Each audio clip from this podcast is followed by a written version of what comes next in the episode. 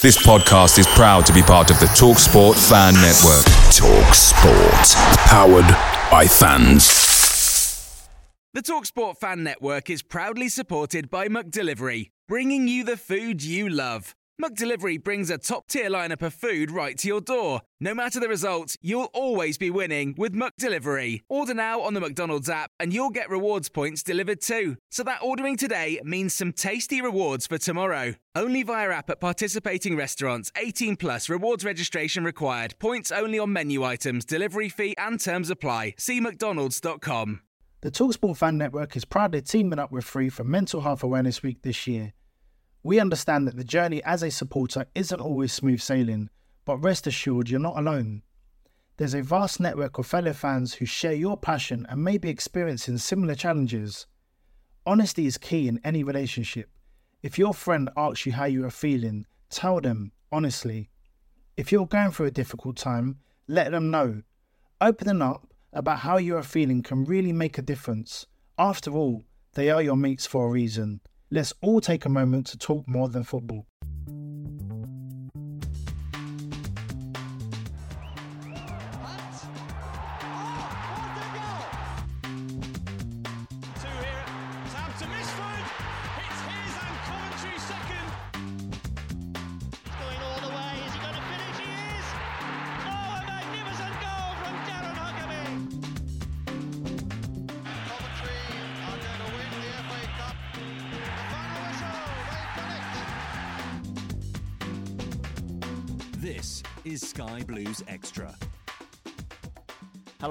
Welcome along to this week's edition of the Sky Blues Extra podcast in association with the Sky Blue Tavern, the number one place to get a curry and a pint in Coventry. My name is Dean Atkinson, delighted to be joined by Ross and Matt this evening. Chaps, good evening.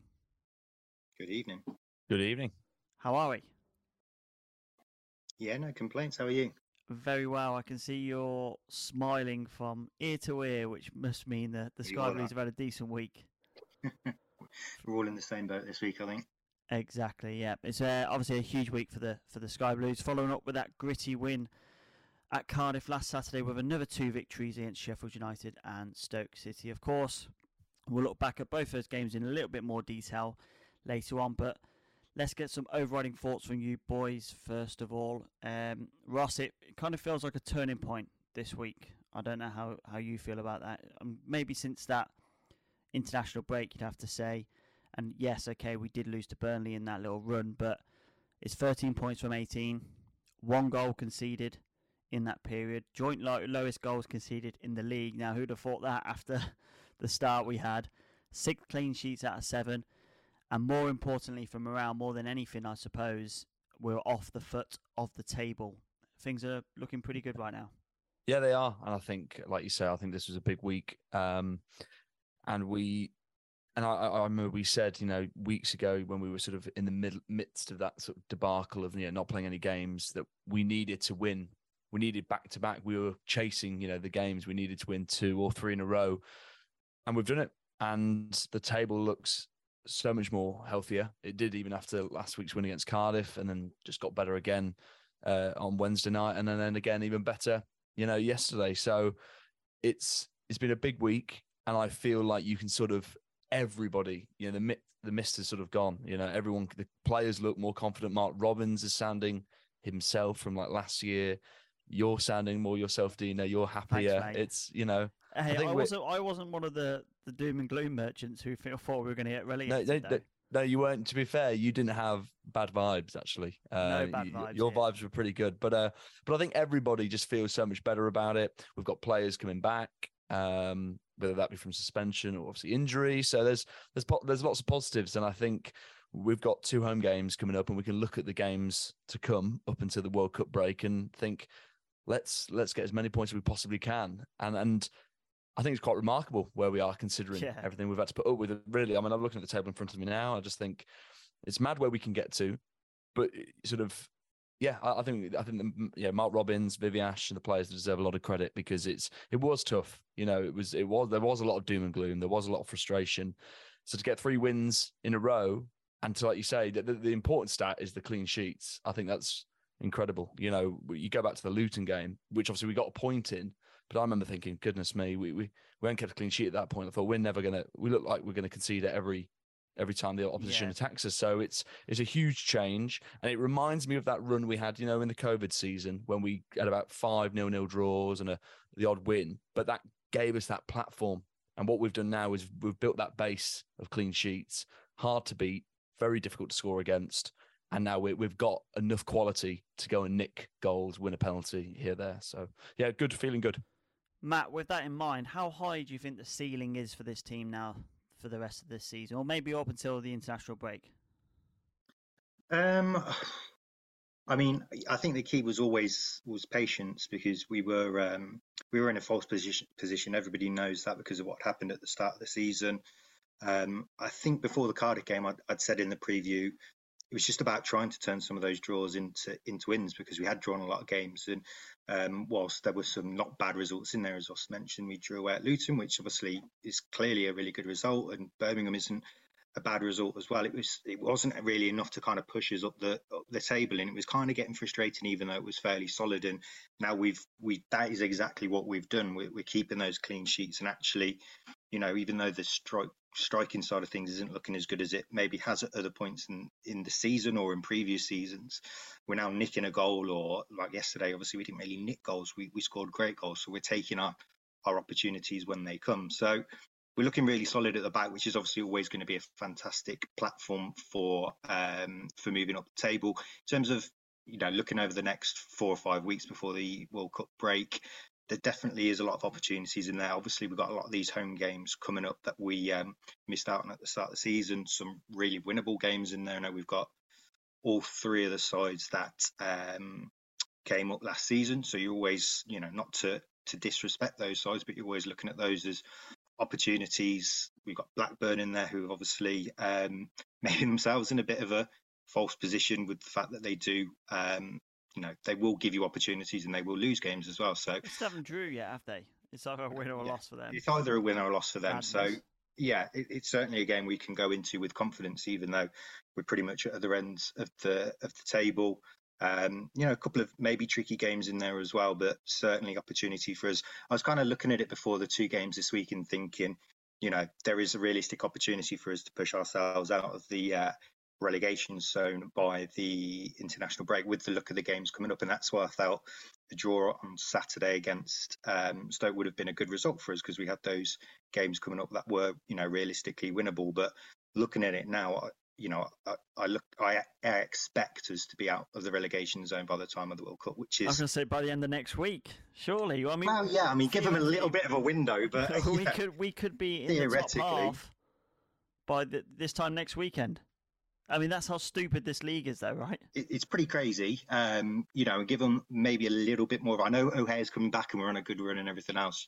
But Oh, I probably God, am one of these. a Debbie people- Downer here. No, I, I am one of these people. I always kind of, you know, when you when, when you're struggling a little bit, I always kind of look at it, try and keep the positive side, and then try and keep my feet on the on the ground a little bit when it goes the other way as well. But um, but you know, I think it's fairly optimistic to think we can put ourselves comfortably outside of the relegation zone by the time of the World Cup. And uh, you know, let's go back not even eight days, nine days ago. If you'd have said that to us, you know, nine days ago, we'd have been absolutely ecstatic by that. And now Yeah. we're we're saying that's that's not good enough. We need top half apparently.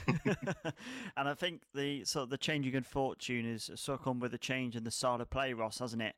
Um, and something I want to bring up because it's very much back to the actual football basics, isn't it? You know, and I hear lots of people moaning still about how we've approached games recently, and I'm thinking, yeah, okay, look, it's not pretty, it's not gung ho, it's not exciting, get you off your seat like it was last season, but at the time we've needed results right, and we started to get them and it's been without two of our most influential players during this period. And sometimes you have to go back to basics.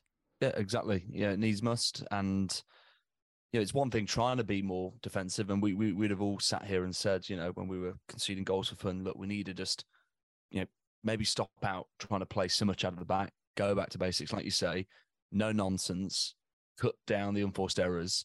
But it's easier said than done. You know, some teams try and go defensive and they still leak goals for fun, but we we've, we haven't been. So we've it's it's succeeded far better than I mean that's an unbelievable stat. You know six clean sheets from seven games. Like that, that's it's It's the joint it- lowest goals conceded in the league. I mean that that that stat I that one's slightly warped because obviously we haven't played as many games, so we could concede more goals. But but for me, the six clean sheets in seven, that obviously that stands stands so true in terms of what we've done. And like you say, I think people are playing to their strengths. I think Jake Bidwell's been fantastic this season. he definitely heard us on that second episode of this year's podcast. he definitely did, mate. He de- definitely did. You know, um, and but but the, the style of play has gone more back to basics. But it, it's what was needed, and I think you got to remember. I think earlier on in the season we were trying to play, you know, that sort of, and I think we will try and get back to what we did last year. But we had, you know, Bidwell, we had Panzo, we had Doyle, we had quite a new back line. I remember the Preston game, we looked like a, a team who had never played together. We didn't look like a team. We looked like a bunch of individuals. That's completely changed. And it's true what Mark Robins said. The more games we play in a in a row, we'll build up momentum and we look sharp. The togetherness is there. I mean, you look at the team spirit. I mean, and that was evident in what they said. You know, when we had our Q and A's at the Sky Blue Tavern, all the players we've had so far all spoke convincingly on how the team spirit, the mood in the camp. You know, with only one win on the board, being bottom of the table at that point was still was a fantastic mood in the camp, and that gave me and I think everybody who was in attendance those nights great confidence. So, look, I, I'm, think the style play is good. Can we do more going forward? Yeah, but we've got those players coming back now, so I think we've got that base to build on.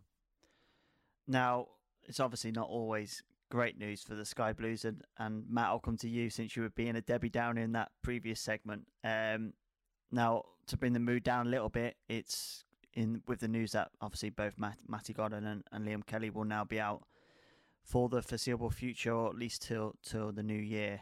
Um, just as we seem to be getting bodies back into the building to boost the squad, this is a bit of a blow, isn't it? And especially for Liam Kelly, who was just returning from that huge layoff, and this kind of for me, and it pains me to say this, but kind of feels like the end of the road now for, for the skipper with with us, um, with him out of contract in the summer.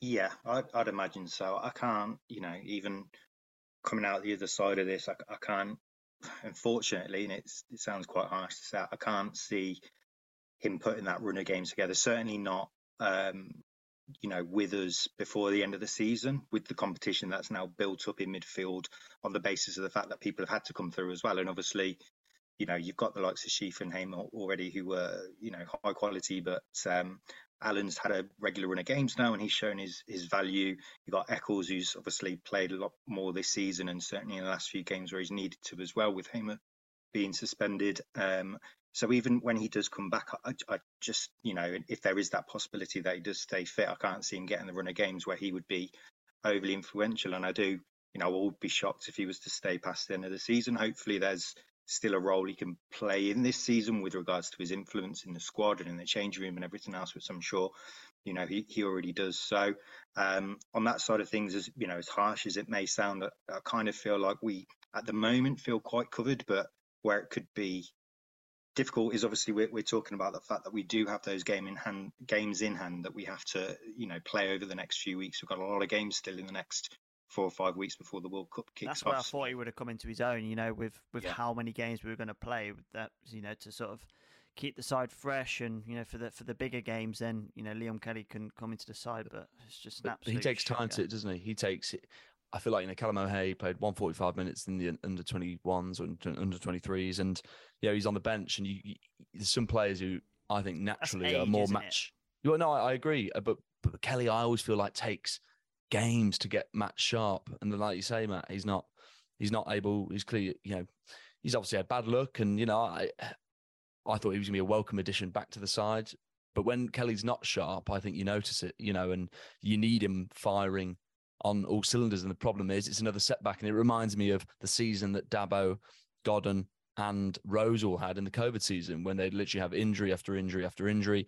I'm not sure Kelly will play again this season. I, I just, I just think it's another, it's just another knockback. So it's going to take him. He's out for months anyway. Then he's got to build up his sharpness again. He- you know, I mean, he's had what, two, what, two, three injuries already this season. You know, and you just think it's it's tough. I mean, he's out of contract at the end of the season, isn't he? So Yeah, I, yeah. I do, I agree with Matt. I think if there's a way, I don't know, a coaching role or something like that. But I do, you compare him to say Fads, who is just getting better and better. He's so robust. touch wood. Do you know what I mean? Barely has missed a game for What us. we, what, I'm not sure what you were touching there. Wood. Oh, okay. Just, Yeah. for the for the, Uh, for the listeners the- at home, they can't, yeah. just can't see Oak. this. Um, Out of shot. For the And, benefit uh, of the tape, Ross put his hands underneath somewhere which we couldn't see on this Zoom call. Yeah, and uh, but but Fads, you know, he he play he barely missed a game when he's played played for us, you know, and so yeah, Matty Godden, he you know he's another one. You know, you talk about Yeah. Kelly, Godden's picked up obviously an injury, and that's a blow. So it does feel like yeah, we're getting a couple of people back, and you know, and we were hit by another sort of snag of injury, so it's disappointing. Absolutely right. Let's let's look back at these these two games then, because there's obviously quite a few bits that that happened in them. We'll start with the the Sheffield United game for midweek. One change to the side that started versus Cardiff Rose in for Doyle. But the main talking point, Ross, was was Hamer being back from suspension, wasn't it? And he was named on the bench. Was that was that the right call for you? Yeah, one hundred percent. I thought um, Eccles was man of the match against Cardiff. I thought he was brilliant. He didn't deserve to lose his place. Um, the only other question mark for me was whether Palmer was going to actually sort of start, but you know he, he kept it pretty much the same side. Obviously, Rose coming in for for Doyle, and I think it was the right decision. The bench looked super strong. Um, you know, having Palmer and Hamer, and ultimately being able to bring those two on, I think acted as that, that sort of catalyst to give everyone hope in the stadium that we could nick it 1 0, you know. And it wasn't our most fluid football. I think, you know, it looked like it was destined for for nil nil. But no, I don't think Hamer warranted coming straight back in. And actually, he came on and he brought some energy, but I thought he was slightly rusty. You know, he just blew off those cobwebs. And obviously, then against Stoke, we saw him in his, uh, his sort of full flowing best. So, no, I think it was the right call. I think it was the right lineup. Um, yeah, yeah, for Sheffield United. Matt, I've got the words to describe this game down here as bitty, lackluster, lacking quality. Um, and that kind of showed in the in the two minute package of highlights that, that literally went to the second half. Yeah, I, and that, I think those are generous um, kind of examples of the, of the game in, in themselves. To be fair, I don't think you've been particularly harsh. You know, it, it was just not enjoyable game to watch. But I think from a commentary perspective, you know, knowing the quality that Sheffield United have got on the pitch, on the bench, you kind of you don't, you know, realistically, I didn't massively mind that. I'd want us to turn it into quite a bitty, um, you know, not fun encounter to watch. To be honest with you, from a, it's one of those from a neutral's perspective, and from a Sheffield United fans' perspective, they're probably thinking it's not a great one to watch. And I'm sure there's COF fans who, you know, we haven't seen as much at home this season as well. We're probably wanting to see us, um, you know, set off some fireworks and whatever else. But I think most realistic COF fans are probably looking at that game thinking if we can make this quite a a boring game to watch, quite a bitty game, quite a you know just one that's broken down. You didn't really see many pas- passages of quality play in, you know, too many strings of passes put together, and and for me that was that was pretty pretty much perfect in the first half. I was quite happy with that. Always with that thought of you know if we can get that opportunity, um, are we gonna we gonna be able to to put it away? So um, yeah, it w- it wasn't a great encounter certainly in the first half, but more than more than happy with that. Ross Cooper, talk to me about Keith Stroud and his performance on the night because that, that was the obviously the, the big talking points. Really was was about the referee yet again in this division. Absolutely, dog poo poo. Poo poo. Uh, he was, yeah, he was absolutely shocking. And And that was for both teams. And you see a both lot of teams, don't get Sheffield wrong. United fans are Yeah. all saying that their man should have been sent off for the Uh, challenge. Well, the thing was, I think so. Obviously, we'd all just we'd all witnessed on the Sunday prior, you know, the Man City Liverpool game, which you know Anthony Taylor went to the extreme in terms of, you know, never blowing for a foul at all. But we we saw that these little contacts, the ones which just infuriate you because it just stops the flow of the game, he wasn't pulling up for a foul, which I thought was right. So then obviously you're thinking, okay, cool, get to the game, and within a minute the, the first foul of the game, you know, if it was uh, against us, never a foul, never in a million years. And you think, okay, well, that's the bar then he's setting for the game. Yeah. A minute later, Sheffield, we got a free kick. Again, never a foul in a million years. So you're thinking, okay. Then the game was going on, and you thought, well, he set the threshold for fouls really low.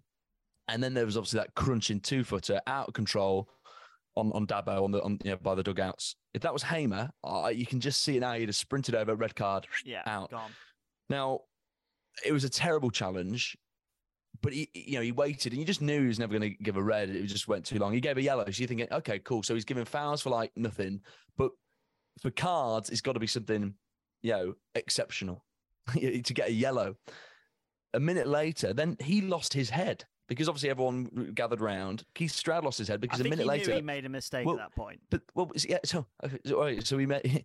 He realised he made a mistake, so he decided, you know what, I'm going to make more mistakes. I'm going to give Ben Sheaf a yellow card for literally doing no, nothing. If if they have the same level of offences, it was a disgrace. And then, oh, and then he gave and then he gave Dabo a yellow, and it was almost like I'm punishing you for appealing that this guy get a red, so I'm going to give you a yellow. Dabo then should have got a second yellow at the second half, and Dabo should have gone.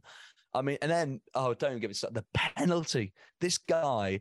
I mean, we should have got penalty on Kasey Palmer for a start before that, and he just waved that away. Seven point four seconds, seconds, to make to oh, make the decision. Uh, do you know what? Yeah, I, I went back and I stood there, and I was with Holly next to me, and I was like, we were all just frozen, looking looking at the ref the Sheffield United players weren't even appealing. They knew it was a pen. If you were a Sheffield United fan, you're thinking, well, you're just waiting for him to.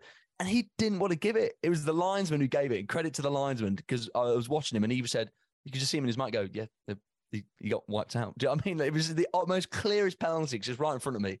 He was dreadful, Keith Stroud. Yeah. I think Tom Ward, everybody on Twitter, if you follow him, it's uh, at, Tom, at Tom Ward. He, he summed it up perfectly. You know, he should never be allowed in football ever again. Terrible, terrible, terrible. You have to as well the the Palmer one because you know, I don't want to glaze over. I mean, that was such a clear penalty. Yeah, uh, yeah. You watch Body it back as well. It? Watching it at the at the time, I thought that that's a penalty. You know, and there didn't seem to be a hesitation or a stop in the play. He just kind of carried on. You thought, "Am I? Did I? So that's no foul. That? Did I see that wrong?" And then he gave Fads a yellow card for doing exactly the same thing as what happened to Palmer on the halfway line. He went, "No foul, yellow card." I'm thinking, "Hang on, so that's a yellow." And then the same thing happened to Palmer. No pen. I thought this guy's a clown. If you're listening, Keith Stroud, you see the replays of the Palmer one. It, it only looks worse every time you watch it. He's, it's one of those. It's. A, I'm not saying fortunate for the defender because he just basically is stood frozen because the Palmer's kind of taken the ball very quickly and then got it away from really quickly. And it's one of them, he stood there. I don't think he can really move too much, but he knows, like, I've made contact with the guy where I've positioned myself before as Palmer's making the run is basically going to take him out. So you have to hope that the ball's going to kind of you're going to make contact with the ball first to make it maybe not a penalty. Yeah. But as soon as the ball goes past him, it's kind of when it's 100% clearly a penalty. As soon as Palmer goes anywhere near him, and he, he obviously completely checks him. So, so I thought, did I miss it watching it, you know, live during the game, and then you watch replays, and you know, no, no, it was one hundred percent. It just ruins the game, though. Do you know? And we, we sort of, you know, we can laugh about it now because we won, sort of thing, but just that sort of level of officiating, and in terms of spoiling the flow of the game, you know, giving these fouls, and just there's no consistency. You know, I just I don't see how you can give a yellow for one thing and then literally something's far less. And like you say, for both sides, you know, we got stuff. You know, like I said, Dabo should have gone. Dabo, you know, yeah.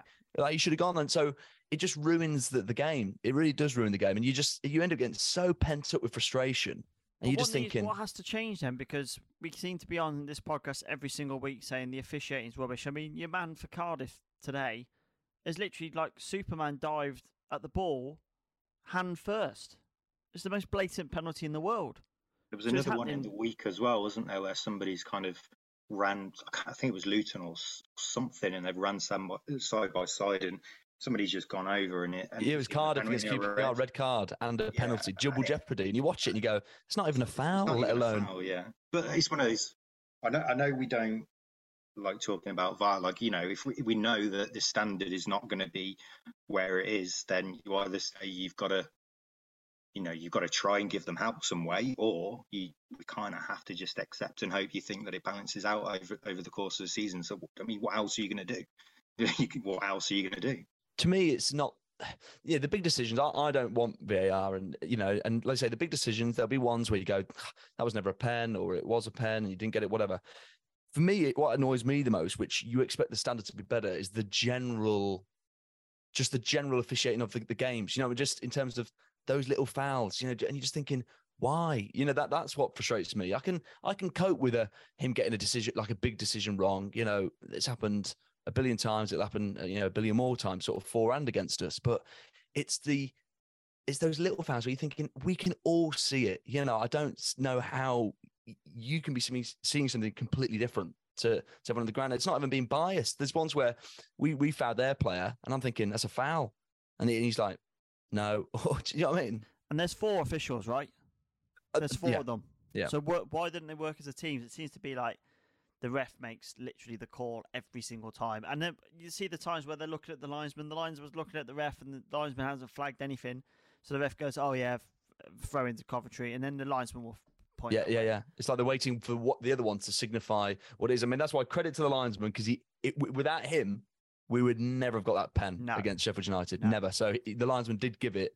Thank God. And what a Um, quality spot kick it was, Matt from from Waghorn. That's duly dispatched, wasn't it? Yeah, we know he's obviously, you know, he's on he's on corners quite regularly when he's when he's playing, and he'll step up and take the odd free kick as well. So you know, there's obviously that confidence in his ability to to strike a, a dead ball, and it is it is a great penalty. I mean, it's it's one of those you classify as and say well The goal has gone the right way, um, but he's pretty much stuck into the side netting. So um, one of those arcs kind of the right way outside of of the dive and then back in at the last you know the last moments to to put it into the side netting. So we know he's he's got that quality. It's a massive goal for him. Obviously we've seen in his celebration his Ketspire inspired uh, celebration at the end where um it, it, it's really good for him because obviously we watch Waghorn and, and he's one of those players that you can actually see the value that he brings to the side in the rare game time that he actually gets. Obviously, usually he's coming on for maybe half an hour at most, but 20 minutes, 15 minutes here or there. And it's really difficult to get into a game, but you can actually see the quality that he can bring in. You know, he's obviously a sturdy guy. He's got that strength. He's got that power. He's got the ability to strike a ball. Um, so he can bring something to the side. And we saw it in that run where um, he started the season last season with with Gyökeres. You know, they were a, a formidable strike force. It was just that it was Gyök who was getting all the goals. Um, so he does bring a lot to the side, but there's always going to come a point with a striker. Um, and we got to this point with him last season where if you're not scoring goals yourself, Yeah. people are going to start getting on your back. So, question, yeah, yeah. um, so even if, even if it is a penalty for him to get that goal um, and maybe buy himself a bit of time, you know, obviously um, we've got that injury to Godden now, so he's going to have the opportunity to get game time and and and again hopefully get some more goals. But he's going to get that opportunity to start games and hopefully can put together that kind of partnership he had with um, Gyökeres towards the start of the season. If it is him that we obviously go with. And you're absolutely right. It's not just sort of on the pitch we see about his professionalism, it's also off it as well. And from what we hear and see, he's the real leader and inspiration in the dressing room. We see it when he's on, like warming up on the side of the pitch and a player's going to take a throw and he's, he's in their ear encouraging. Um, and he's waited patiently, hasn't he, for a chance. And Ross, you think he's probably going to get that now with, like Matt said, Godden being out the picture and, and Walker. Obviously, we don't know uh, when he's back. Yeah, I think so. And you know, he he you could just see the relief. I mean, I've never felt so nervous for for spot kicking quite a while, to be honest. And I think everyone, you know, obviously you always want if we've got a penalty, obviously, you know, to score. But I there was that extra thing of I really didn't want him to miss. Do you know what I mean? I think it, it just goes the other way if he if he misses or something. Um, I've always said that he needed a moment like Bakayoko had, you know, Charlton away. You know what I mean? Winning us the game, and that's what he did on Wednesday night. Scored the winning pressure penalty kick, got us th- huge three points. His first goal in literally like a year. It's only his second goal for us. And he looked, you could just see the confidence. He just, he looked like that little half a yard quicker than he was before. You know, it was like a weight literally been, you know, taken off his shoulders. He will get an opportunity. I think he can play that sort of slightly deeper striker role probably better than Godden. I think, you know, and he showed at the start of last season he can link it well. He is a good foil for Gyökeres. I've had my doubts as to whether Godden and Gyökeres are actually a good strike force in the last few games anyway. So uh, he'll get an opportunity, I think, because without the ball, he can drop into a number 10 position, you know, so then we've got the one up top. So he can play in that that sort of box as well. So I think he's a bit more versatile uh, and hopefully he can score some more goals for us because I want him to do well. I think we all do. Um, maybe he didn't reach the expectations we had last year, but yeah, he's going to get an opportunity. So fingers crossed that can be a, a turning point for him. Right, let's get some man of the matches from this game then. Let's start with with you, Ross, on that one. Um, I'd say yeah, Fads. I think I think I, I, you know, I do think he was, you know, they they had corners galore. You know, at the end of the game, it was like unbearable uh, to watch. No, but Fads is always there, and I just think without him, he is that glue. You know, with the two centre backs either side, he's getting the best out of them. Yeah, Fads man of the match for because what we didn't do enough going forward for me to give it to like you know an outfield, you know, like a, a player sort of further attacking. I thought Ben Sheaf had a good second half, but I thought he was sloppy in the first half. I thought Fads was consistently good throughout, so Fads for me. Matt. Yeah, I agree. Um, I think the, the defence, obviously, at the minute deserves as much recognition as possible. Um, and we'll, we'll, give that to, to certain people. But in fact, you know, his, his experience at the moment around younger players um, and in those situations, as Ross says, where you've got a side who are going to get the ball in as much as possible, especially towards the end of the game, um, where they're desperately pushing for a goal. He's he is actually somebody from a quality perspective who you who you want there trying to to obviously clear the ball away. So I think he was massive. Not even just his performance, which was great in itself, but his you know his leadership as well. I think uh, man of the match for me. You're listening to Sky Blues Extra. Okay, let's move on to Saturday's trip up to the Potteries and to Stoke-on-Trent. Uh, two changes for, for this one. Palmer and Hamer brought back into the side. The latter, obviously, due to the suspension of, of Ben Sheaf after picking up his fifth yellow card of the season. Um, Matt, I kind of felt like Ben Sheaf's presence was was missing a little bit in that first half. You know, I don't think we were really involved in an attacking sense, and sometimes Ben Sheaf is the link that takes the defence into attack, doesn't he? Yeah, I agree to an extent, but I also would would probably say that, that you know, even with Sheaf in the team, that has been a little bit missing um, in recent weeks in terms of kind of that link between midfield and, and attack. So I'd, I would also say it's probably an area we've struggled a little bit in general. But you know, Sheaf has probably been the one constant that we've had in that midfield in terms of just his all all round play to an extent and his um, ability to kind of sheriff the midfield, if, if that's the right way of putting it. So uh, he's at the moment he's turned himself into one of those players who's always going to be a massive loss. Um, and uh, you know, I think obviously it's very fortunate to us that we'd we'd had Hamer available to come back. He'd had that opportunity to get a little bit of game time in his legs um, in the game against Sheffield United. Plus, he had a couple of runouts for the for the youth side, so it was it was fortunate to get him back. And obviously, I think it's another one of those things. You know, when you look at the slight changes that um, Robin's made, I, I, think he's got in his mind with um, the way fixtures at the moment, kind of a little bit of a revert to what he did last season. You know, try and keep it as tight as possible, and, and then you know take your opportunities when they come. So again, uh, you know, we said it for Sheffield United. It's not exactly the same prospect for Stoke, but was a little bit of you know keep it as close as possible, and then um, we really did kick on in the second half. So um, you know, all, all came good in the end. Now, Ross, I know you like stats, and if you look at the stats of this first half, you'll see that Stoke had all the possession and they'll tell you that there's only one team in it. But did we really feel threatened by them in that first half? It sort of just felt like, you know, we need to stay in the game effectively. Yeah, I, I didn't feel like we we stayed in the game and, and we're proving obviously very successful at that. You know, when we're when we're not doing enough with the ball ourselves and we're being say sloppy with it. And I think that's why they had so much possession because we just weren't just weren't keeping it. You know, that was our downfall but we're actually staying in the games. But I don't think we're like clinging on by a thread. I feel like we're, you know, they hit the bar. Yeah, they had a couple of half sort of shots of distance, but it was like the Cardiff game. First 25 minutes of that, again, we had to sort of just, just you know, just hang in there and wait for us to find that moment, find our foothold in the game. So I don't feel overly threatened. I think stats can, especially possession. I mean, again, Burnley had a lot of possession against us, but they didn't really do a lot. Do you know I mean it's all right to pass it around the back, you know, you back five and go side to side for, for 15 minutes. I mean, you know, it's about those killer passes. And I feel like what we're good at and what we haven't had, you know, um, in the past is we've got that ability, we've got that quality that when we do get it right, when we do put a few passes together, more often than not, we create big chances uh, to score goals. So, and that's what happened in this game.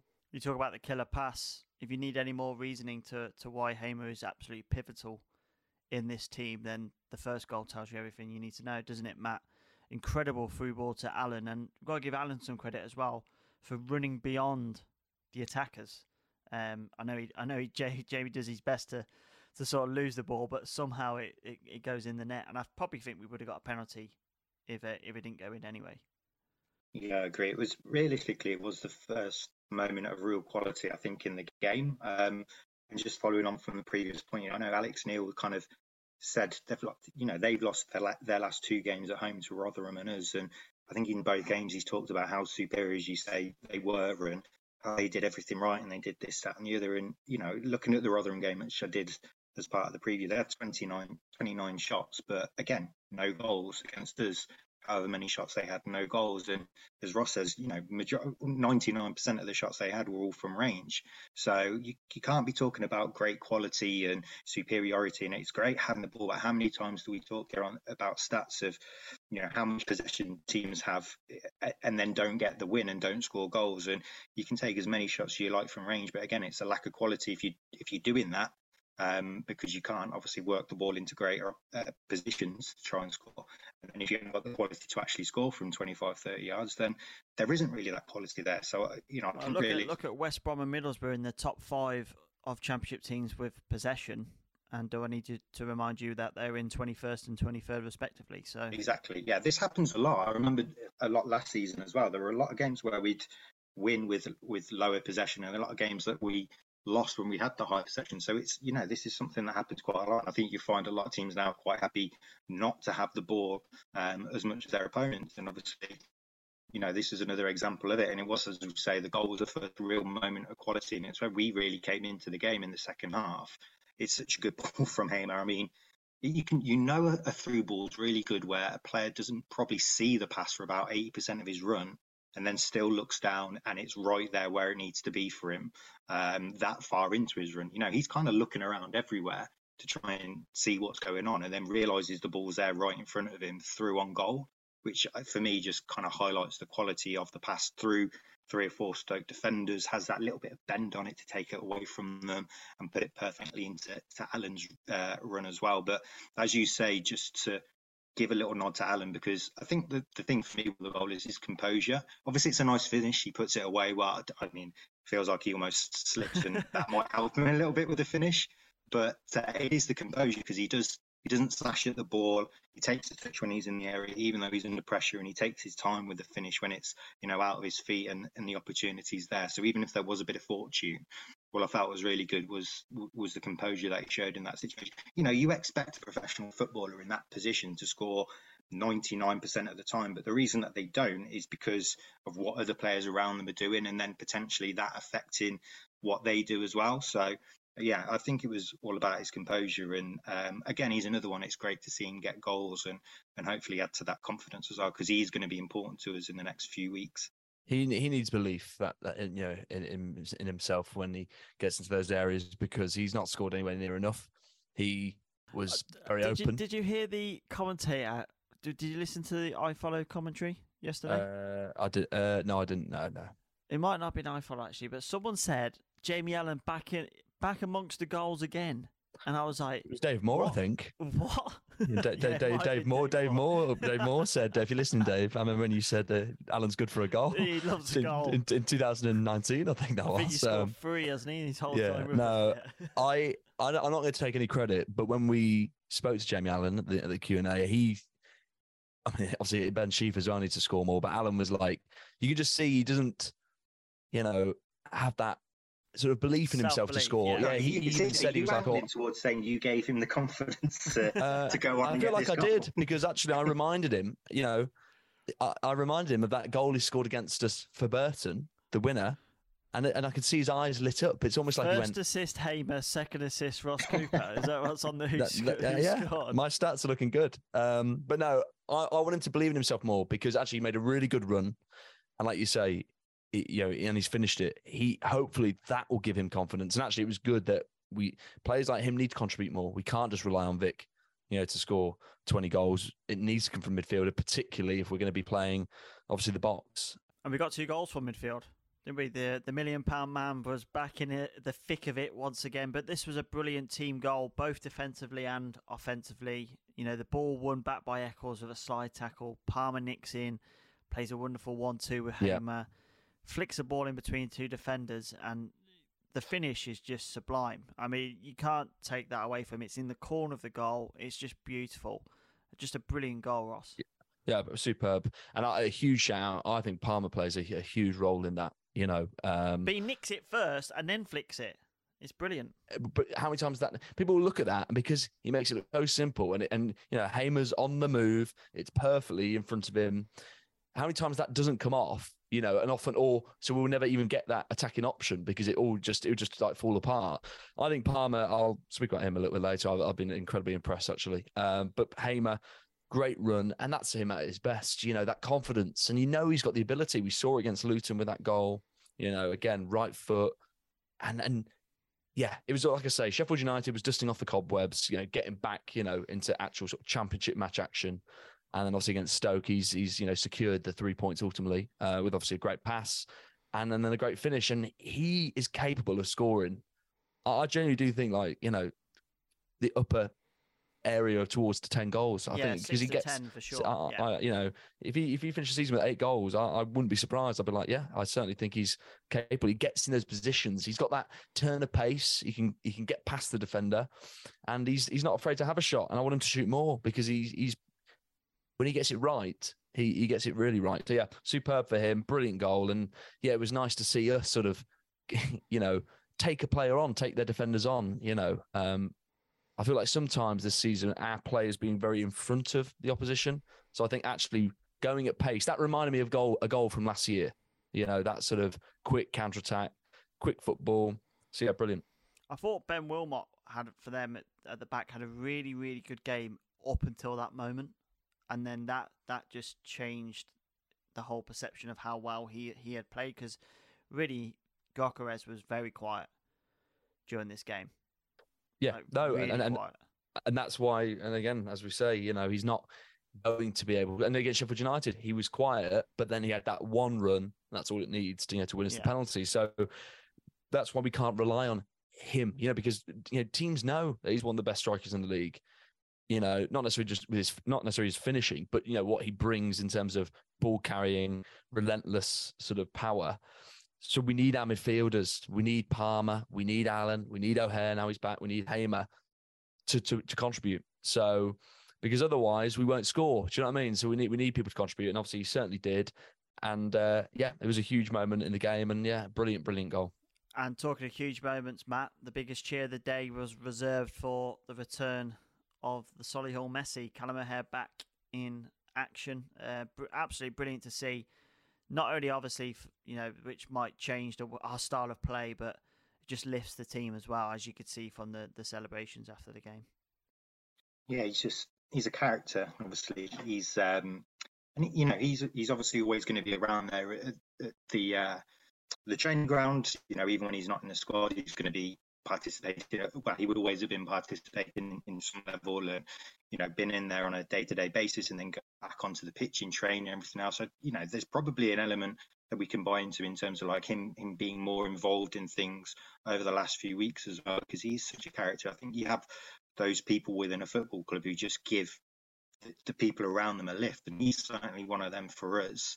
Um, just you know, not 100% all on, on what he does on the pitch, which is you know in itself more than enough um, because of the quality that he brings. He's just one of those characters as well. He obviously buys into the club, so he, he's somebody that the fans get a lift from as well because he obviously seems very much invested in in the football club as a whole. And his um, introduction was, yeah, you, you don't you know, obviously players miss that length of time. You, you, you want to see him come back, but you don't have too many players in your team that are going to get that kind of reaction when they come back after a few months out. And um, it's going to be such a massive lift. You could see it at the end with the celebrations. You know, they wanted to get him involved and get him in front of the fans, and he's ready to do that because he's got such a good relationship. You just would have been so good if he'd have Oh, got that that, goal at the end. I mean, it is a really good save. In fairness to Bursik, it's um, it's one of those he can only react. It's a really it's a Welsh hit um, strike. It's he's not going to see it until late, and he gets down really well. It's low as well, so it's it's actually fantastic save to give the keeper credit. But if I just could have found its way into the back the net, what what a celebration that would have been. Yeah, I don't think you know. I'm not going to say oh it would have been a greater thing because I don't think he needs it. I think the fact that he's back in the in the team, and, and everything else is going to give him the lift that he needs. And you know, he's naturally that kind of player and personality anyway. So it's not anything to do with that. It just been such a nice moment for him and for us after obviously the last few months that he's had, but just in general anyway, it's fantastic to have him back. Yeah, and I think the Sky Blue Army were very appreciative of the whole team's efforts in that second half. The noise that was coming through on iFollow was just outrageous. Like you could not hear Stoke at all during that game. It was relentless from that away support. Yeah, they. I think they're kind of understood what you know. Even though performances maybe at times over the last few weeks haven't always been fantastic, they've understood the changes that we've made um, within the team and the style of play. We've got that solid, you know, solid um, style at the back in, and obviously McFadzean's raised his game. You've got Panzo who looks really solid. Rose again, who people two months ago I feel like had pretty much written off. He's come back into the team to the extent now that we've got who everybody thought was was obviously pretty much set to be a starter for the rest of the season. But now it's really, you know, if you look at it, it's really positive to have him um, as a substitute as well, because you're not looking at it and you're worrying if one of those goes out, we're completely screwed. We have got that option at the back. So the changes that we've made there, and there is still a little bit of work to be done, but we've kind of built it on that um, solid backline that we've we've got. And um, you know, I, I, think the fans are just really reacting to what's going on at the club at the moment. Hamer obviously coming back off suspension, O'Hare coming back from his injury. It's all really positive, and um, yeah, it really did come through in terms of the atmosphere. And hopefully, obviously, with some really big home games coming up over the next few weeks, we can we can keep that going. Because if we you know, we, we know how much we benefited from that fantastic atmosphere at the CBS last season.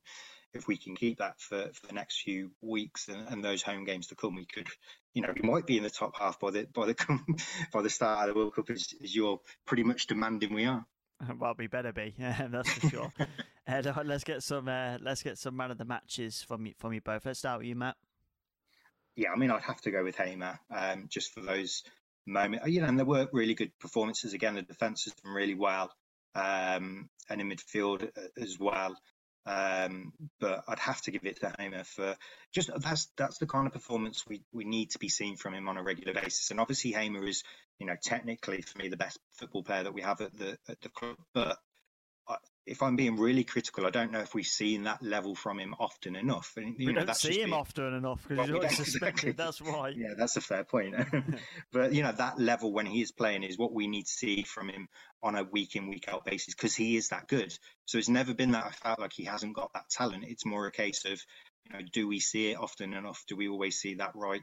Um, level of decision making, and and we have seen it certainly in in situations. But maybe the fact that he's had two red cards in the space of you know, three months, you know, maybe he has t- kind of taken it on board because for me it was a disciplined performance. It was composed, um, but we still saw plenty of those moments of quality. So um, yeah, we have to um, reflect that in terms of saying for me he was the man of the match. Ross. Yeah, agreed. Uh, Hamer, it's about match winning moments, and he came up with two for us, and he? So, yeah, brilliant from Hamer, and hopefully same again on Tuesday. And he didn't get a yellow card, so bonus point for that. You're listening to Sky Blues Extra. Okay, let's look ahead to another big week for the Sky Blues. Two home games, as Matt alluded to earlier on, uh, for us to feast upon, and a good chance for another big push up the table. Ross, on paper, I know we say this quite often, but on paper, these definitely look like winnable games. But this is the championship, right? Like, nothing is ever that easy. But we're the team with momentum and we have to take advantage of that against Rotherham and Blackpool. Yeah, they're going to be. There will be difficult games. I think you know, it, you know, you win three games and suddenly you can look at Rotherham and go, yeah, newly promoted sides, yeah, at home, we, you know, we're going to push them over, but we're Coventry City, so that's probably not going to be the case. I, to be honest with you, before Sheffield United, I, I was would have been happy with three points, you know, from Sheffield United and Stoke. We've come out with six from those two games, so to me, it just raises the stakes in terms of what an opportunity Tuesday is. It's a game in hand. So that's the one that I, you know, Blackpool's tough game. Blackpool will be very, very tough. We could win, lose, or draw that game, you know, quite easily. You know, I, I think, think they're the only three things that can happen. Yeah, you are right. Match, yeah. I know, but there's some times where you just think, I, I would say there's a 33.3% chance of, of, of, yeah. Whereas there's some games where you go, you know what, I, I'd say we're more likely to win than Rotherham on Tuesday. but I, I, I think they will come to the CBS and do what we've been doing in our recent games. I think they're going to try and keep it tight, keep a clean sheet for as long as the game goes on, and obviously that's when things can get frustration frustrating, you know, and might try and hit us with a sucker punch. So we've just got to come out of the blocks quick, and if we get an early goal, I think a big crowd. Yeah, we could, like I say, if we win on Tuesday, come 10 p.m., we're, we're out of the bottom three. We, we go to 17th. Um, and that just does everything for morale, doesn't it? More oh. than anything, like the position means nothing at this stage of the season, but from a, a, confidence point of view and just like being in that vicinity, it just does everything for well, the team. It does everything for the team. I think it's. I think our results are having an effect on other teams' fans in terms of you know. I think, I think you know, lazy fans of other teams sort of just looked that we were bottom, didn't really give the credit you know of not you know, the the situation we'd been in, and just thought, oh, commentary rubbish sort of thing, bottom of the league. I think teams are suddenly going. You know, you look at Cardiff, Wigan, you know, all the teams above us, West Brom, Huddersfield, you know, they've played two, three games more than us, and they're, they're yeah, they're like a point ahead or behind us in, in some cases. So I think. Well, nothing says that more than looking at Stokes forum yesterday and the absolute salty tears that were coming out from from there. It was just horrific. I mean, I love looking at fans forums after. I do, I do. When, when we win a when we win a game, I just love their opinion just to see what they say, and most of them were were you know taking three points from from yesterday's game, but obviously we they didn't really realise of you know how how much of a decent team we are, and just to add to that, we did finish above them last season with well, pretty much the same nucleus of the team.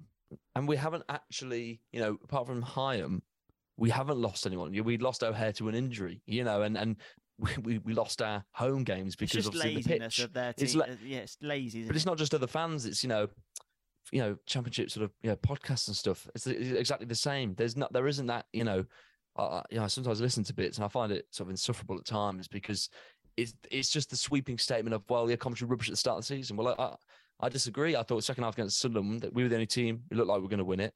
Against Millwall, you know, again we battered them until we made a mistake. I look back at those; there were just yeah. one goal deficits in those games. Yeah, and it was mistakes. It was literally keeper howlers cost us from having another four points on the board that we'd already have right now. You know, if we'd beat Millwall you know, and beat St- uh, Sunderland, you, you'd literally be laughing, sort of thing. So I think. I always think for us as fans, it's easier with this with what happened for us to sort of our judgment be clouded a little bit. Robins, you, you used to, you, you, heard him sometimes after the whole game, and he sounded down in the dumps. You know, so it's difficult. He, he was, he was, you know, but it, and it's obviously, it's obviously it's difficult. You know, when our manager, who we love, is he sounds frustrated. We're frustrated. Everyone is. Whereas you know, I, sometimes we probably did overreact, you know, negatively, and some fans did. But I think we've got to remember we are a good side, and I think if we can get out, get a win on Tuesday, four wins on the spin would be huge. Can't remember the last time we did that. We certainly didn't do that last year at all. Um, then yeah, I think suddenly we, we, then look up. You know, I didn't yeah. look at the table honestly for about the first six, seven weeks of the season because I was like, "What's the point?" You know, we're we're bottom. You know, unless we, what can we do? Whereas now I can't stop looking at the table. I've just got it next to me right now, you know. Sleeps so next to it. it. It does. It's my phone move, background. Move the misses out. Put just put oh. the uh, put Ceefax next to you. Yeah, yeah. classic. Um, Matt, uh, Ross alluded to it there. You know, these teams are probably going to come to the CBS and just be hard to break down. You think that's going to be the sort of the key area for for us? And we've got options now. You know, does O'Hare come into the side? Does he play with Palmer? Does Eccles start ahead of Sheaf after his performances recently? Waghorn's performed well. Walker might be back available. Do we unleash Tavares' pace? It's like there's options there for the first time in a long time that we've got options to take on various different styles of teams. Yeah, and that's even with obviously a couple of injuries. You know, we felt, as we said, we we were kind of coming to the end of of that, and we were finally going to get a full squad to, to choose from. And obviously, we've kind of been knocked back on that front. But as you say, we've still got those options, which you know, the, and you, as you say, the options that we've got provide quite a different, um, quite a varied level of options in terms of the way that we can we can play. As you say, Waghorn Taylor and sorry, Waghorn Walker and um, Tavares offer three very different styles of football to go along with Gyökeres. So if we were to go with two up front, then um, that talk front could look very different in terms of you know who is that second man to come in, or as you say, we could stick with Gyökeres and go with a with a Palmer and, and an O'Hare. So with with Robins as well, you can try and predict with these little decisions, but he will just kind of throw something at you which you don't expect. And um, I do kind of look at these games, and I think particularly Rotherham, that's the one that stands out for me. You know, Rotherham. Um, think they're they 12th. They're, 12, they're, yeah. Kind of, they're not they doing bad. a good start to the season, haven't Yeah. they? Considering they were favourites to, to go down, and with a change of manager during that time. Exactly. Yeah, I think that's the thing that stands out. You know, the last four weeks for them was is without a manager that had for six years. So you kind of lump those things together. You think a newly promoted team trying to find their way back at this level, and then they've lost that kind of stability that they've had there for six years, and that you know he's really kind of ingrained into the club club's style of play and his players and all of that kind of stuff. So that's, but you look over the last four weeks, they haven't really dipped in their form. I mean, say form, they haven't really had form because it's it's been quite, you know, they're not really. I think they've won two games back to back once, and then it's all been kind of they'll they'll win, they'll draw, they'll lose, they'll win. You know, there's been no real rhythm to to their season. So they're a side that can come and do anything. They can they can score goals as well, but you kind of look at it and think they will actually probably be the kind of side for me that are more likely to park the bus um, with some of those experienced players that got obviously Richard Wood and, and people like that. So Rotherham would be the key game for me if we can if we can break them down. But like you say, we've got those options to kind of say, you know, maybe we reflect what we need to do to create opportunities against them in terms of who we go with. You know, we can we can make those changes to try and reflect what we think they're going to do and change our not massively change our style of play, but just maybe change what we do from an attacking point of view, because there probably is that opportunity for us as well. We have, you know, not we haven't set the world on fire from a striking perspective. I think when it comes to Blackpool, I'm quite. I know we've we've had some dodgy results against them maybe over the last few years when we've played them, but um, I think, they fancy themselves look, a bit. They look a bit. They look a bit dodgy. They, I mean, it's second highest amount of goals conceded in the league. I think they're joint Yeah. at, at that point. So, like you say, I think they think they're a little bit big time. Yeah, they played generally. I know last game they played uh, four three three, and it was at home, and it didn't work out too bad for them as well because they scored four But goals. it was a but- local derby. They're always going to be, you know, Yeah. they're different, aren't they? Like derbies are always different, especially a Blackpool PNE one. Yeah, exactly. So I, I kind of I do look at the situation or the game with them, and I kind of I actually feel like I feel really confident that we will actually beat them. And you know, we should feel confident in both these games with the form that we're in, the fact that there are two home games against against teams who are coming up from the division below. You know, teams that we are on paper comfortably better than, in my opinion. So um, we should be comfortable anyway. But as we say, it's Coventry City. You kind of look at it and you think, are we always going to do what, what we should do? And that's maybe benefited us over the last few weeks. Is it going to go the other way a little bit in the next two games? But I'm really confident against against Blackpool, um, against Rotherham. It's going to be whether we can we can potentially break them down. And as Ross said, I think he's right here in terms of the fact of saying. Um, are they going to try to do to us what we've done to other teams over the last few weeks? So I think we just need to make sure we stay patient. You know, let them do that. What if that's what they're going to do? But just um, you know, maybe take our opportunities when they come because yeah, they're probably going to make it difficult for us, and uh, we're going to need to take our opportunities in that one. All right, then put your money where your mouth is. What do you reckon, predictions wise, for those two games? Uh, Rotherham, I- mean, I think we will we will get there. I, I think we'll probably. Um, I think it might be another one nil. You know. Yeah, it might take Um, time. Yeah, exactly. Yeah, and that's why I say patience. If we can not panic with the fact of you know maybe this is a game that we're expected to win against games where we haven't been expected to win. uh, You know, against a team who try and make it difficult for us, rather than it being the other way around. Um, then I think we just need to have that confidence that we'll get the opportunities, and, and as long as we can, we can obviously take um, one of the few opportunities that come. Then I think we'll be okay. So yeah, I'm going to go for one 0 in that one. And the Blackpool one, you reckon what more goals than that, or Yeah, oh yeah, Blackpool. I'm going to say three one. I'm confident. I, yeah. Ross? Um, I- I, I think a draw on Tu- uh, Tuesday night. Um, Okay. And then I think I think we're capable of beating Blackpool. I just think I think a four point week would be would be positive, wouldn't it? Definitely to go with what we've got in the bag for those last three games. Yeah, I you know, and that's not saying I, we're more than capable, obviously, winning on Tuesday. I just think, I think the mo- yeah, it, it's one of those where obviously at some point in the next two games we're probably going to go behind. You know, potentially we'll concede another goal. We've only conceded one in however many games, so it's how we respond to that. You know, um, it's kind of given us a little bit of breathing space to potentially drop some points over the next couple of games. Oh, those winning those three, right? 100 percent. You know, and to me, I don't. I think I don't think it'd be the worst thing in the world if we got three points in the next two games. If we got another win, like like Black, um, Blackburn are showing if you win and lose, if you avoid draws, actually you can afford those extra defeats because you're winning games. So I don't think three points would actually be the worst thing. If we say win on Tuesday, lost on Saturday, I, I really don't think it'd be the end of the world at, all. But we are capable of, you know, I think four points would be a, a really good return added to what we've just done in this last week. Okay, before we go though, I do want to sort of I would like to try and keep it to sort of on the pitch, but unfortunately, uh, this is Coventry City. We've got to talk about off the pitch as well. Um, there's always drama, isn't there? Um, and then more so than this week, with the issues revolving Wasps' ownership of the CBS under their ACL and Ice Experience Limited sub companies. Um, I think current understanding of the situation is that they've filed a notice to appoint an administration administrator for that side of the company, giving them till Thursday or Friday to find a potential buyer for for that side of the business. I don't know if you guys seen today that there was a report in the Times that claims that there was an unknown offer has been made for the for the CBS. It's been accepted, but no confirmation of that as of yet. And I think for me, it's kind of like it, it's unsettling again. I don't know if you guys feel the sort of the same way, especially if that buyer stuff turns out to be absolute horseshit. Then that side of the business is going to go into administration, and it's the unknown then for for the Sky Blues, I suppose. Yeah, I mean, I know I hadn't seen that about, you know, this this this report about you know bid being accepted or, or whatever, and who that's from.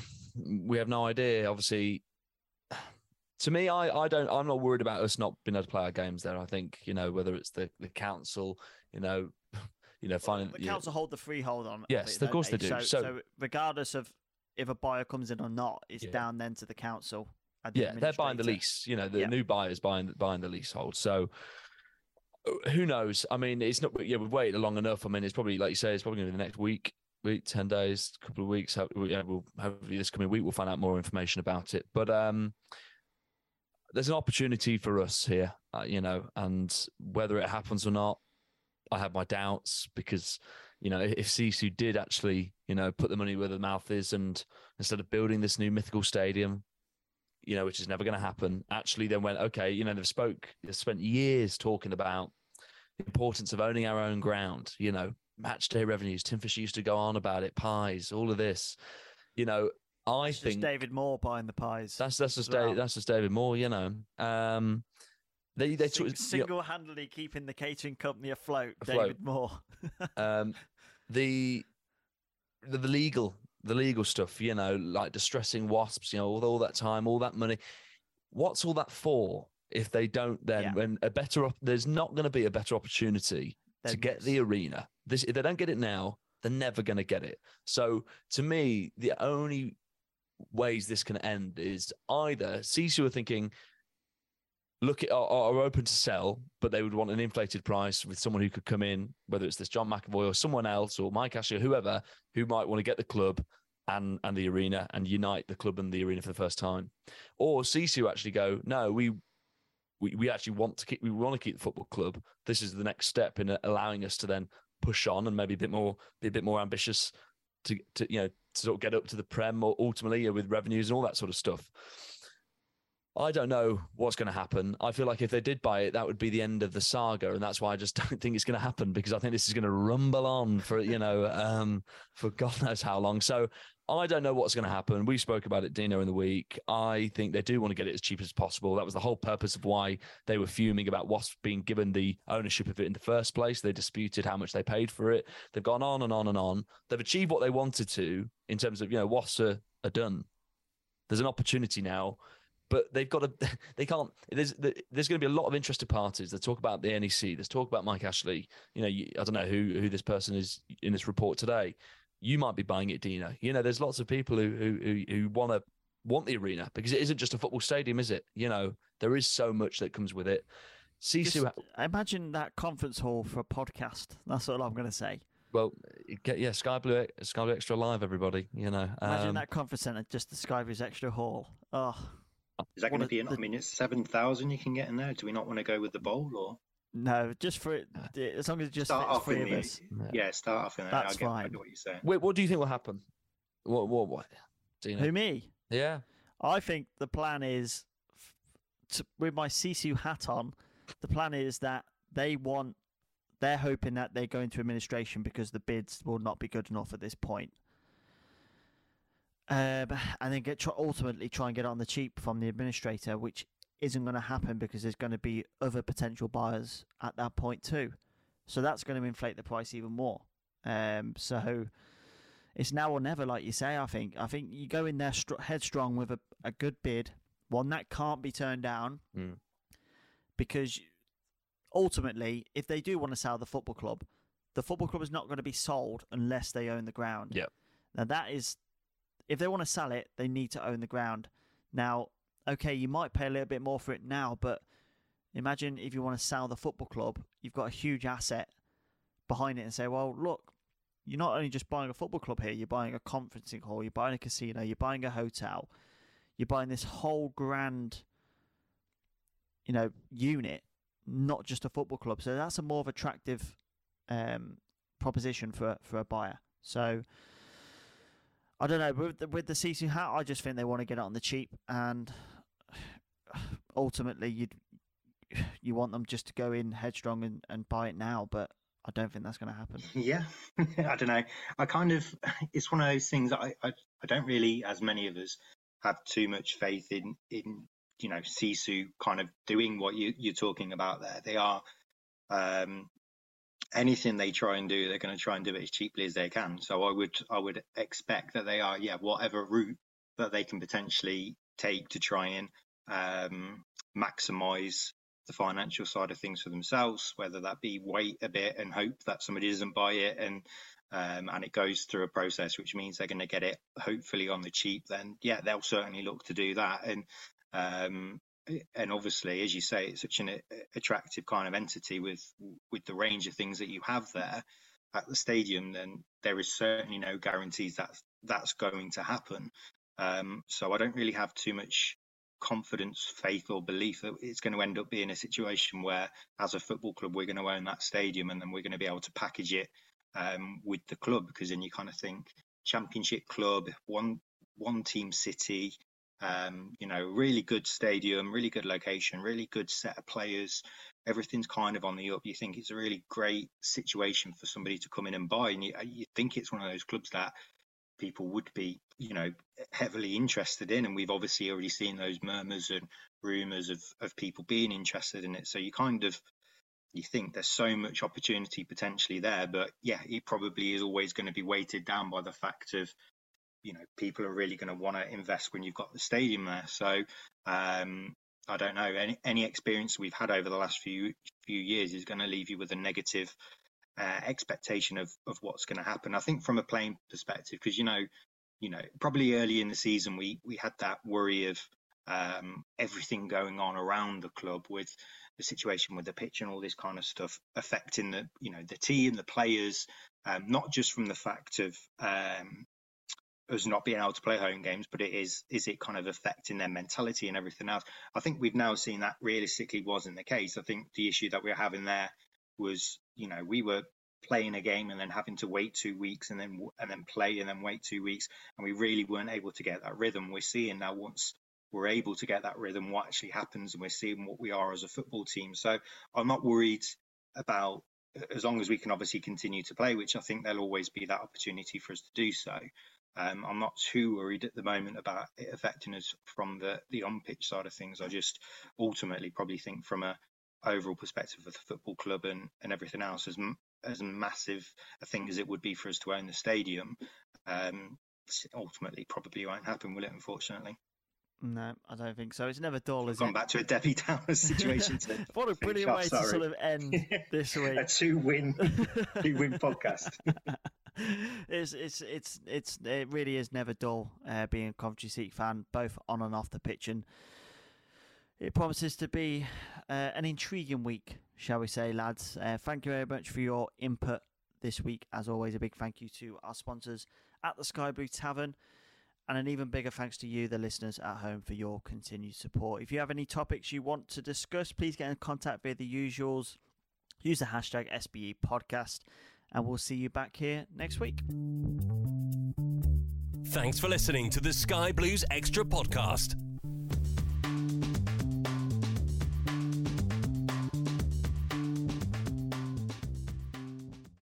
The Talksport Fan Network is proudly teaming up with Free for Mental Health Awareness Week this year. As football fans, we often pride ourselves on knowing everything, from which substitution can turn the game around to the quickest route home to beat the crowds. However, when it comes to discussing feelings with our friends, we might not always feel as confident. That's why we're here to equip you with the right tools so you can reach out to those who can help. If your mates are struggling, let them know that the Samaritans are free to call on 116 123. That's 116 123. They are there to listen without judgment or pressure 24 7, 365 days of the year.